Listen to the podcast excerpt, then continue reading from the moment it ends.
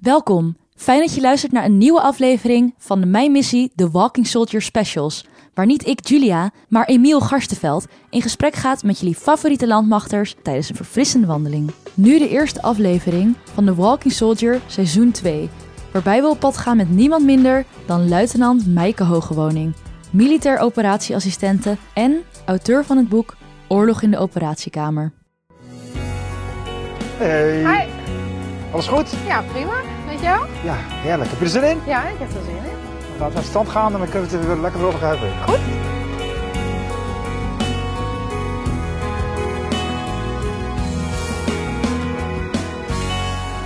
Wanneer is het eh, militaire avontuur voor jou allemaal begonnen? Ehm 2007. Een tijdje geleden alweer. Ja, nou, ja, ik ben van 2004, dus ik wacht ik Oké, zeggen. oké. Nee, dan, eh, dan valt het wel weer mee. Nee, 2007. Ja. En waar ben je mee begonnen? Eh, nou, ik ben eigenlijk gelijk als operatieassistent eh, eh, binnengekomen en ja, gebleven. Ja. Oké. Wat was de reden dat je bij Defensie ging werken? Nou, ik heb Defensie op zich altijd wel interessant gevonden. Alleen, nou ja, ik had niet zo goed beeld bij van wat je nou allemaal bij Defensie kon doen. En toen kwam ik op een congres voor operatieassistenten kwam ik een, een standje van Defensie tegen. En dus ook ja, dat ze operatieassistenten, anesthesiemedewerkers, chirurgen, et cetera, dat ze die ook zochten. Dus toen dacht ik, hmm, dat is misschien wel interessant om daar een mooie ja, combinatie van te maken. Dus, eh, Dus je was eigenlijk al aan het werk als operatieassistent? Ja. Ja. Dus dat heb je eerst een paar jaar gewoon gedaan? ja, klopt. Ja, En daarna ben je fulltime Ja. overgestapt. eh, voor Defensie gaan werken inderdaad. Ja, dus je bent ook gewoon fulltime militair? ja klopt. Ja, Defensie is mijn baas en eh, het ziekenhuis is mijn ja, kazerne, zou ik maar zeggen. Ik kan ook niks anders. Maar Ja. je, moet je ook elk jaar jouw jaarlijkse dingetjes doen? Ja, zeker. Ieder jaar gewoon je, je MBV, militaire basisvaardigheden, schieten, gasmasker, eh, dat soort dingen natuurlijk ieder jaar netjes, eh, netjes bijhouden. En eh, ja, de rest hou ik natuurlijk mijn skills en drills bij in de operatiekamer. Want ik, ja, ik werk iedere, iedere dag. Ik, ik doe iedere dag waarvoor ik ben opgeleid. Dus dat is wel... eh, je, ging natuurlijk naar, je begon op de KMA, neem ik aan. ja, ja, Was dat niet even wennen als je uit een andere maatschappij komt? Nou, nee. Ja, ik had er niet zo last van. Ja, ik moet zeggen, ik heb vroeger jarenlang ijshockey gespeeld. eh, als enigste meisje tussen de jongens. Dus ehm, ja, dan zit je misschien ook al een beetje in de, in de mannenwereld, zou ik maar Ja. zeggen.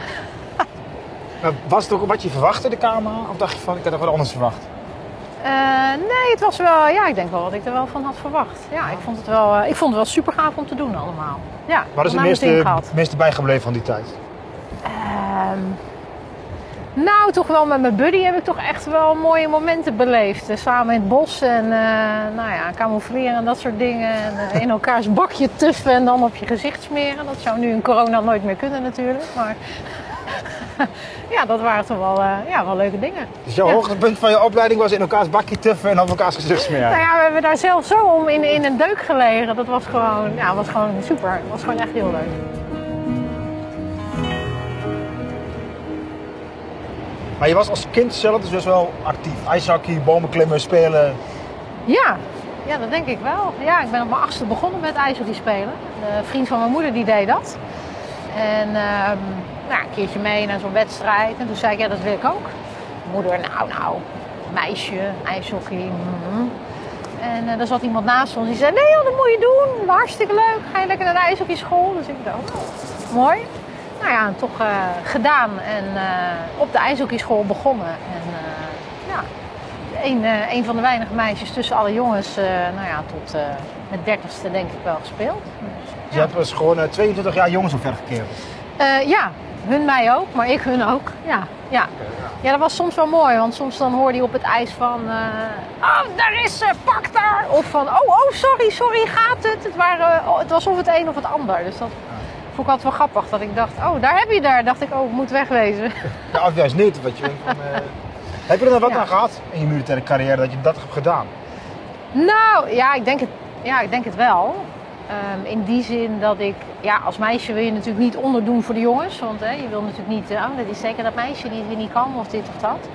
Dus dan doe je toch wel een stapje harder om wel te zorgen dat je wel eh, ja, mee kan komen. Werk jij nu standaard in Utrecht in het ziekenhuis? Eh, nee, ik, eh, we hebben wel collega's in het CMH inderdaad, Centraal Militair Hospitaal in Utrecht. Eh, maar Defensie heeft ook een contract met 12 burgerziekenhuizen in Nederland. En daar worden dus militairen geplaatst, een compleet chirurgisch team. Maar ook IC of SCH-verpleegkundigen, röntgenlaboranten die röntgenfoto's maken. En ja, dat is eigenlijk onze kazerne. Wij werken daar als we niet op oefening of op uitzending zijn. En in ruil daarvoor mag Defensie af en toe ehm, het personeel van het ziekenhuis lenen. Mensen die het leuk vinden. Die krijgen dan ook een uh, militaire opleiding op de KMA. En die kunnen dan ook ingezet worden voor oefening of uitzending. Die, die worden dan reservist. Ah. Dus dat is wel een mooie, ja, mooie wisselwerking. Heb je zelf nog missies gedraaid? Uh, ja, ik ben in, uh, in Kosovo geweest. Ik heb met onze Duitse collega's gewerkt. Ik ben twee keer in Afghanistan geweest. Ik zou nog een keer gaan, maar toen, toen zat ineens die buik een beetje in de weg. En ik heb Polen oefening gedaan, Bison Drasko. En ik ben in, met de marine mee geweest, op de Karel Doorman nog een stuk gevaren. Oké. Okay. Ja. Waar is het, welke missies is je meest bijgebleven? Um, nou, alle, ja, allemaal denk ik wel. Want ze hebben allemaal een eigen, nou ja, mooie, minder mooie dingen. Um, maar ja, Afghanistan, ja, medisch technisch gezien uh, is dat wel de meest ja, uitdagende missie geweest, om het zo maar te zeggen. En op, op dat vlak ook wel de heftigste missie, denk ik. En waar zat je Ja. in Afghanistan? Uh, ik heb twee keer in Kandahar gezeten, bij de Amerikanen en de een heel Canadezen. groot, heel, Ja. echt een heel goed kamp. Een hele grote basis, 44.000 man geloof ik. Ja. Ja, En dan. Hoe, wat voor soort ziekenhuis heb je daar? Wat voor middelen zijn er dan ter beschikking? Eh, nou, in Kandahar hadden we een rol 3 ziekenhuis. Want Wat- ons eh, eigen kamp Holland in Oeruzgan, dat was een rol 2. Dus wat, is, wat is het verschil? Wat houdt erin? Nou ja, rol 2 is, is een eh, life en limb en eyesight saving, noemen wij dat altijd vrij klein. Je kan daar nou ja, het, het, het hoognodige doen. En een rol 3 is ja, wat uitgebreider. Daar, daar heb je bijvoorbeeld ook een, een CT-scan, dat je wat meer onderzoek kan doen. Eh, maar bijvoorbeeld ook een, een neurochirurg aanwezig die, die hersenoperaties kan doen. En dat heb je op een rol 2 bijvoorbeeld niet. Dus je hebt daar wat minder eh, verschillende soorten eh, specialisten. En doen jullie dan patiënten zeg maar, van alle landen? Er werken natuurlijk heel veel landen daar. Ja. Dan Ja, alle Al- nationaliteiten. Alleen militairen of doen je bijvoorbeeld ook Taliban-strijders of burgerslachtoffers? Ja, die komen ook wel bij ons binnen, ja. Maar hoe werkt dat dan? Dan komt de Taliban-strijder binnen, gewond. Is er dan beveiliging bij of wordt die gewoon jullie neergelegd? Of hoe moet ik dat zien? Ja, nee, er is zeker beveiliging bij. Wordt van tevoren uiteraard ook gesearched eh, voordat ze het ziekenhuis in, eh, inkomen. En ehm, ja, die, ja, die worden ook wel gewoon geholpen. Oké, en eigenlijk kwam dus iedereen een beetje uit Zuid-Afghanistan. Alle zwaargewonden kwamen bij, bij jullie. Ja, nou, Kandahar werd wel een soort van het afvoerputje van Afghanistan genoemd. De ernstige letsels die werden wel naar ons toegebracht, ja. Ja ook omdat we nou ja, een rol 3 ziekenhuis waren en dus meer eh, konden. Wat is het grote verschil tussen opereren in Afghanistan en hier qua verwondingen bijvoorbeeld? Eh, ja, dat is wel echt oorlogschirurgie. Dat is een an- andere tak van, van traumachirurgie. Ik bedoel, hier hebben we natuurlijk ook wel eens een auto-ongeluk of, of eh, eh, gebroken benen van een val van grote hoogte of dat soort dingen. Maar ja, explosies en dat soort dingen, dat is wel, ja, dat is wel andere, andere koek. Waar moet ik dan aan denken? Eh, mensen zonder ledematen, Ja. blast. eh, ja, blast, blast injuries inderdaad. eh, ledematen die nou ja, nog ergens in, in het veld liggen en niet meer bij de patiënt zijn. Ehm, ja, dat soort dingen kom je hier gelukkig natuurlijk niet, niet, niet vaak tegen. Dus dat is denk ik wel het grote verschil. En ja, het is daar natuurlijk bloedheet. Dat is natuurlijk ook een groot verschil. Ehm Zit er jonge, chirurgisch jonge gezien patiënten. nog verschil in niveau van opereren bijvoorbeeld daar en hier? Dat ze daar denken, we moeten alleen de basis doen, dat die blijft leven. En dan is hier netter of preciezer of anders doen. Nou ja, we doen daar natuurlijk ook eh, eh, netjes ons werk zoals we dat altijd doen. Alleen eh, ja, damage control surgery, dat, ja, dat is echt dat je inderdaad het hoognodige doet. Je wil graag die bloeding stoppen, de infectie tegengaan en zo snel mogelijk die, die patiënt naar de intensive care om daar een beetje. Hadden Verder, jullie intensive care op Kandahar? Ja. Ja. Ja. En als mensen heel, heel ernstig waren en je kon ze wel vervoeren, gingen ze dan nog ergens anders in? Eh, nou, we wilden ze meestal wel snel eh, terug naar land van herkomst hebben. Dus meestal eh, opereerden we ze de eerste keer. Daarna gaan ze naar de IC om ze verder te stabiliseren en verder op te warmen. En heel soms deed je de dag daarna dan nog een operatie. En dan wilden ze je eigenlijk toch wel snel ja, je ziekenhuis weer leeg hebben. En hun terug naar, naar een land van herkomst om daar ehm, ja, de juiste chirurgie nog te krijgen die ze nog, eh, nog zeker wel nodig hebben. Wat voor gevoel kreeg je er zelf bij, bij al dit opereren, al die gewonde collega's? Ehm, nou ja, op dat moment eh, doe, ja, doe je gewoon je werk waarvoor je bent opgeleid. Hè, je skills en je drills en, en doe je gewoon wat je, wat je moet doen. Maar vaak komt dat later, hè, dat je dan s'avonds op je kamertje zit en denkt... Oeh, dat heb ik vandaag eigenlijk allemaal wel, wel niet voorbij zien komen. Het zijn natuurlijk allemaal, allemaal jonge jongens, uh, 22, 25 jaar. En ja, echt wel ernstig gewond. En hoe ga je daar, daarmee om? Praat je er met collega's over of ben je een binnenvetter? Of... Nou, ik, ik had mijn, uh, mijn buddy bij me. Die, die, nou ja, die kende ik als collega hè, uit het ziekenhuis uh, waar ik dan kwam werken. En ja, ik denk wel dat zij ook wel mijn buddy for life is geworden daar. En ja, we hadden echt wel steun aan elkaar. Ik denk ook echt wel dat het heel belangrijk is om ja, met je eigen soortgenoot daarover te praten. Ja, het belangrijkste is dat je het van je af kan praten. Ja, ik, ja, ik vond het wel fijn met haar uh, erover te hebben. Maar ik, ja, ik schreef ook wel dingetjes op gewoon voor mezelf. Om het even nou ja, plek te geven. Een soort van dagboek. Ja, ja, dat heb ik wel. ja, dat doe ik eigenlijk iedere uitzending. Dat vind, ja, ik vind dat wel fijn om te doen. En wat deed je in Afghanistan om je, om je hoofd leeg te maken, behalve schrijven? nou, ik ging ook wel heel veel sporten. Dat vond ik ook altijd wel fijn. Even een uurtje lekker knallen. En dan, nou ja, daarna ben je wel lekker fris en fruitig en is je hoofd weer een beetje leger. En ja, de Dutch Corner wilde ik ook, ging ik ook altijd wel graag naartoe. Eventjes potje darten of weet ik veel wat. En nou ja, een spelletje doen. Wil je nog skypen met thuis? Kon dat in jouw tijd, skypen? nou ja, zeker, zeker. We hadden een, een internetabonnementje met z'n tweeën. En uh, ja, ik heb heel wat uurtjes ook wel met thuis geskyped. We hadden natuurlijk ook wel de, de e-welfare uh, telefoonhokjes. Maar op je kamertje skypen was wel, uh, was wel fijn.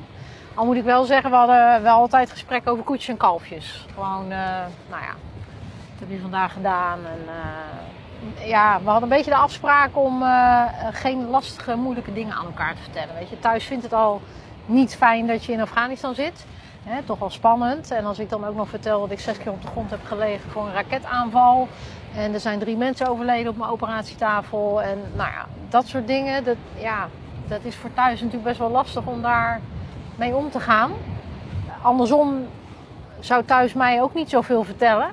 Over een lekkage in de keuken of weet ik veel wat. Want ik, ik kan daar ook niks met die informatie. Nee, precies. Dus je kan ja, niks aan doen. je behalve zorgen maken. En ja, je bent twee maanden later pas weer thuis. Dus dan hoop ik wel dat tegen die tijd is opgelost. Maar, dus ja, dat was een beetje zo'n afspraak. En als je dan thuis was, kon je het dan wel relativeren of met elkaar erover hebben? Nou ja, ik heb wel, wel dingen wel verteld uiteraard. En er werd natuurlijk ook wel dingen gevraagd. En uh, nou, ook wel wat, wat, foto's laten zien om wat meer indruk te geven hoe dat dan is. Of wat ik dan gezien of gedaan heb. Ja, dat, nou, dat werd wel als wel heftig ervaren. Maar dat geeft denk ik wel een beter beeld om iemand beter te kunnen begrijpen wat je daar nou gedaan en gezien hebt. En hoe ging het met jezelf na de missie? Uh, nou, ja, wel goed denk ik. Ik weet nog wel heel goed dat toen ik thuis was, dat ik Afghanistan echt onwijs miste. De eerste week, weet je, heb je natuurlijk hè, je, je paar dagen dat je even lekker thuis mag. Je verlof. Maar ik wilde terug. Ik vond het zo saai. Iedereen was aan het werk. En uh, ja, ik, ja, dat weet ik nog echt heel goed. En ook van die rare dingen in de supermarkt dat je dan denkt, ja leuk, 20 pakken krusli. Wij hebben hier te eten. Wat, wat, hè, waar kunnen sommige mensen zich druk over maken? Dat had ik ook wel heel erg. En nou ja, dan ga je daarna weer terug naar je ziekenhuis. En dan zie je heel erg het verschil tussen de verwondingen die je daar ziet. Uh, allemaal jonge patiënten in de bloei van hun leven. Nou ja, ledematen verloren, uh, mensen overleden. En dan kom je hier en dan denk je, ja, ik vind het heel vervelend dat jouw teen in 90 graden staat. Maar je hebt tenminste nog een been, weet je. Dat, dat, dat denk ik dan. Maar dat appt dan langzaamaan weer, weer weg. Want dat zijn wel weer de problemen voor hier. En als die dame balletdanseres is en zij kan niet in haar spits om maar iets te noemen. Ja, dat is voor haar haar werk. Dus voor haar belangrijk. Maar dat moet ik altijd even een beetje weer relativeren. En dan, uh, nou ja, dan appt dat weer weg en dan ga je gewoon weer door met wat je, wat je altijd deed. Werken, gezin, uh, sporten, alle ballen proberen hoog te houden. Maar, Ging dat een beetje? Nou ja, uh, ik dacht van wel, maar mijn lijf dacht later van niet. Want? Nou, die, eh, die, eh, ja, de, ja ik, eh, ik heb een burn-out gekregen. Dus die, eh, ja, in mijn gedachten kon ik alles wel aan. Maar mijn lijf die dacht, eh, ik kap ermee. Ik stop Even, ermee. even pauze. Even pauze. Ja. Hoe, hoe ben je ja. daarmee omgegaan? Nou, je, bent natuurlijk- je bent natuurlijk veel, wil alles doen, je wil alles regelen. Ja. En dan kun je niks meer. Of niks Ja. meer, maar minder. Nou ja, eh, zeker. Ja, het was heel, heel raar. Ik, eh, ik ben altijd van kan maar gebeurd zijn. Ehm, en ja, ik had daarna ook wel echt wel een broertje dood aan het woordje moeten. Eh, dat ik ook wel eens dacht van, van wie moet ik nou die was in de wasmachine duwen... omdat ik straks een kwartiertje de tijd heb om nog even gauw op te kunnen hangen... omdat ik weer door moet naar de volgende afspraak. En ja, dat moest ik alleen van mezelf. En waarom? Ja, nou ja. Morgen ligt die was er ook nog. Maar dat, ja, dat zit een beetje in het aard van het beestje, denk ik. Maar dat, eh, dat probeer ik nu wel een beetje anders te doen. Want hoe doe je dat nu? Hoe ga je er nu mee om? Nou, nu eh, denk ik, heb ik nog steeds wel eens die drive. Dat ik denk, hup, hup, hup, heb ik het maar alvast gedaan. Maar dan denk ik, ja, moet, ja, moet het nu? Kan het ook morgen, overmorgen? En dan, eh, nou ja, soms pak ik het wel op en soms laat ik het eh, liggen. Dus nu heb je wat meer onder controle, zeg maar. Ja, dat denk ik wel. Ja, dat hoop ik.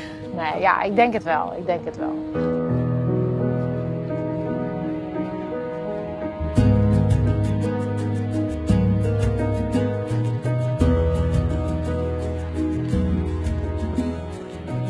Hebt er ook een boek over geschreven, over jouw ervaring. Ja, klopt. Ja, oorlog in de operatiekamer. Over eh, ja, een van mijn uitzendingen in Afghanistan inderdaad. Ja, dat is dat, dat dagboek wat ik toen zeg maar bijhield tijdens de uitzending. Waar ik eigenlijk een beetje alles voor mezelf opschreef. Ehm, ik heb het ook wel delen van naar huis gestuurd. De gecensureerde versie zou ik maar zeggen. Eh, en dat heb ik later thuis inderdaad eh, tot een, ja, een boek geschreven. Ja, klopt. En waarom heb je het boek geschreven? Nou, ik ehm, werk ook via het Veteraneninstituut. Eh doe ik mee met het project Veteranen in de Klas. En dan kom je dus op basisscholen, middelbare scholen. Eh, daar vertel ik ook eh, hè, het gecensureerde verhaal. Ehm, en ja, ik merkte dat de leerlingen, de leraren en ook nou ja, überhaupt mensen, kennissen, familie om me heen... dat allemaal heel interessant vinden. De operatiekamer vinden mensen vaak al heel interessant. Laat staan dat je dat dan ook nog in Afghanistan of waar dan ook eh, doet. Dus dat is eigenlijk ook wel dat ik dacht, nou ja, misschien moet ik toch wat gaan doen met, met mijn klapboekje dagboek. En ehm, ja, weet je, Defensie, een heleboel mensen denken ook altijd aan, aan bommen en granaten gooien. En, eh, en, en om je heen schieten. Dat is natuurlijk een heel klein deel van Defensie, maar er is zoveel meer. Waaronder eh, nou ja, de geneeskundige troepen, waar ik onder val. En eh, ja, ik denk dat ik dat eh, nou ja, met mijn verhaal toch wel redelijk op de kaart heb, heb mogen zetten. Want ik vind, het, nou, ik vind het eigenlijk wel een eer dat, ik dat, nou, dat het allemaal zo gelopen is eigenlijk. Ja, ik vond het een eer om met jou deze wandeling te maken. Erg interessant. Ik hoop dat de mensen thuis het ook interessant vonden. Denk je nou van, hé, ik wil meer afleveringen kijken? Word dan even lid, abonneer op dit kanaal. En dan zie ik jullie bij de volgende aflevering van The Walking Soldier. Op YouTube is The Walking Soldier ook fysiek te bekijken. Vergeet je niet gelijk te abonneren op ons kanaal, zodat je altijd up-to-date bent van de nieuwste landmachtcontent. Bedankt voor het luisteren en tot de volgende aflevering.